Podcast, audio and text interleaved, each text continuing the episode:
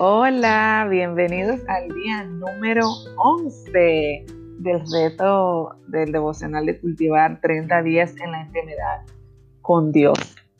Hoy el Señor me ha dado una palabra bella, preciosa. O sea, yo quisiera como poder dibujarte como yo me siento en el día de hoy, cómo arde mi corazón por la mañana preciosa del devocional tan bello que hemos tenido, cómo el Espíritu Santo se ha derramado y ha dado palabra para nosotros en el día de hoy. Así que yo espero que Papá Dios también te permita disfrutar de esta presencia maravillosa. La verdad que es un deleite estar en la presencia del Señor. Es como inexplicable poder decir cómo uno se siente, cómo arde esa llama dentro de mi corazón. Hoy quiero compartir entonces esa palabra preciosa que el Señor me ha dado para mi vida y para compartirla con todas las personas que, que tenga el alcance. Y es en la base bíblica, es en Mateo, capítulo 9, versículo 9. Y la palabra de Dios en el nombre del Padre, del Hijo, del Espíritu Santo. Amén. El título es Llamamiento de Mateo. Pasando Jesús de allí, vio a un hombre llamado Mateo, que estaba sentado al banco de los tributos públicos y le dijo, sígueme. Y se levantó y le siguió.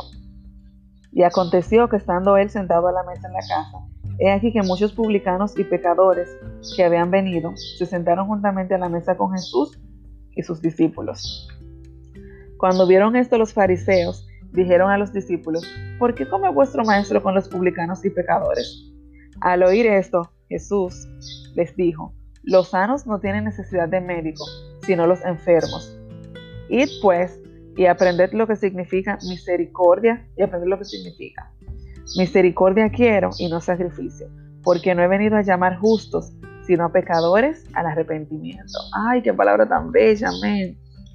¿Cuántas veces nosotros estamos pensando que no somos dignos de la misericordia del Señor, que X persona no merece tal circunstancia, que esa persona no se merece esa promoción al siguiente puesto.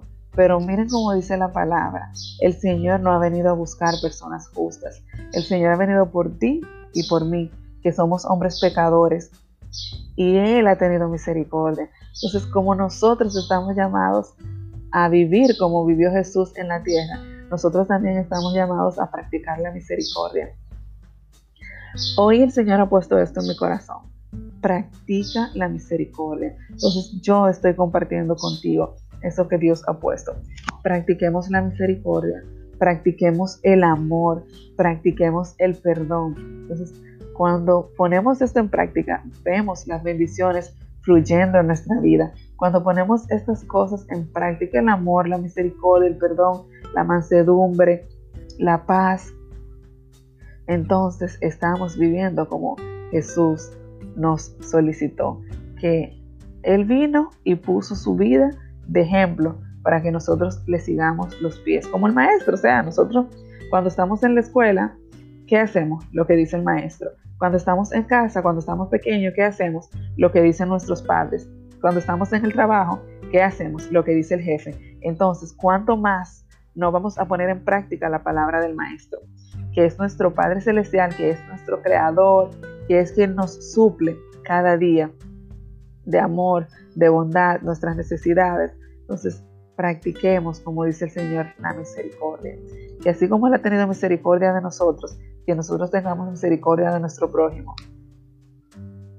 Y no que seamos como el deudor, el que se le perdonó mucha deuda. Entonces, cuando vino su siervo que le debía menos, no quiso perdonar. Entonces, que no caigamos nosotros en esa parábola que menciona la palabra, sino que seamos perdonadores. Y no importa qué tan grande sea lo que nuestro prójimo nos haya hecho, que le pidamos al Señor, porque es difícil, o sea, humanamente esta carne es rencorosa, le gusta la venganza, pero si estamos en esa conexión íntima con el Señor y tenemos esa identidad de Cristo, entonces no va a ser difícil. Al contrario, la gente va a decir, oh, pero ¿y este cambio que ha dado esta persona.